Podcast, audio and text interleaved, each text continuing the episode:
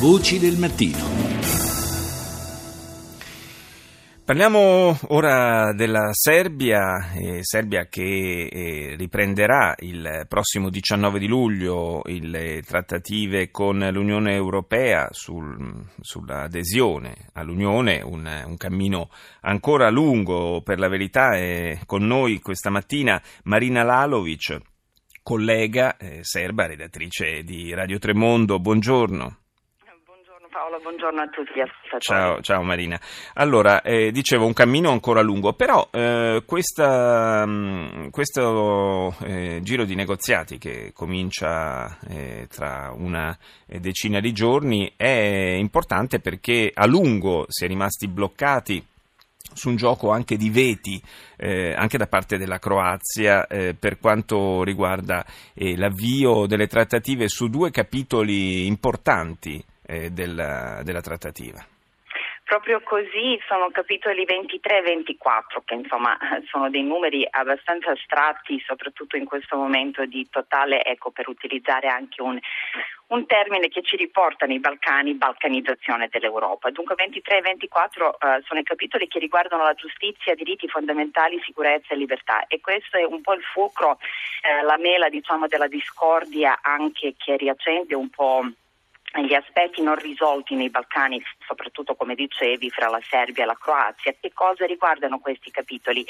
Proprio eh, il risarcimento dei danni, per esempio, delle vittime della guerra, per cui un'altra volta, paradossalmente o meno, l'Europa riaccende e apre questo vaso di Pandora che un po' Eh, riguarda proprio i rapporti regionali eh, eh, nei Balcani. Devo dirti che mh, mm, è molto buffo ecco, per, eh, per, dire, mentre si, l'Europa per l'appunto, come dicevo, si sta balcanizzando, noi parliamo dell'europeizzazione dei Balcani eh, e certo. oltre a questa dicotomia fra la Serbia e la Croazia, insomma, che è una disputa ovviamente reduce da una guerra consumatasi soltanto vent'anni fa, abbiamo proprio una dicotomia, un, un contrasto per l'assurdo all'interno proprio proprio della casa serba, se vogliamo dire. Perché la Serbia nel questo suo viaggio verso l'Europa, condotto soprattutto dal premier Aleksandar Vucic, in casa propria c'è un altro politico, ovvero il presidente Tomislav Nikolic, che è completamente pro-moscovita. Per cui ecco, la Serbia gioca un po' questo non allineamento da, insomma, non molto eh, ben riuscito, almeno con delle reminiscenze di Tito, nella, in casa europea, mentre per l'appunto stiamo parlando di una balcanizzazione totale dell'idea. Per cui sì, è un cammino importante, però ecco, vediamo se siamo arrivati alla festa quando tutti se ne sono già andati. no, speriamo che non sia così, naturalmente. speriamo anche noi, però un po' è il nostro modo di, di essere, purtroppo. Eh, ma eh, se c'è questa contrapposizione all'interno dei, dei vertici del, dello Stato, eh, qual è invece, se volessimo tastare il polso alla, all'opinione pubblica serba? Come, come si pone rispetto all'Europa in un momento momento oltretutto appunto in cui l'Unione Europea attraversa una fase di grande difficoltà, oserei dire di involuzione. Eh, citerei mm, anche uno dei titoli, se sei d'accordo, di politica, uno dei giornali sì. eh, principali serbi, di un uh, editorialista Bosko Jakšić che proprio parla di questo, di questo non allineamento, di un non allineamento non ben riuscito, dove mette in evidenza un sondaggio eh, molto sorprendente, almeno per quanto riguarda la Serbia. La Serbia è stata uno dei paesi più pro-europeisti, ricordo nei Balcani, soprattutto dopo la cosiddetta rivoluzione del 5 ottobre, se ci ricordiamo il 5 ottobre eh, è caduto Slobodan Milosevic del 2000. Dunque la prima volta dopo 16 anni noi abbiamo un consenso, più che altro un rapporto verso l'Unione Europea sotto il 50% da parte della cittadinanza.